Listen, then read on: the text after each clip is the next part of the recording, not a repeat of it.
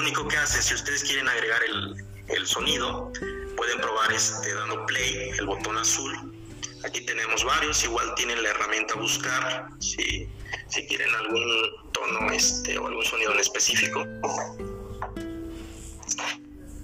Cuando ya, este, ya lo tengan, le vamos a dar el botón que dice más, está aquí de color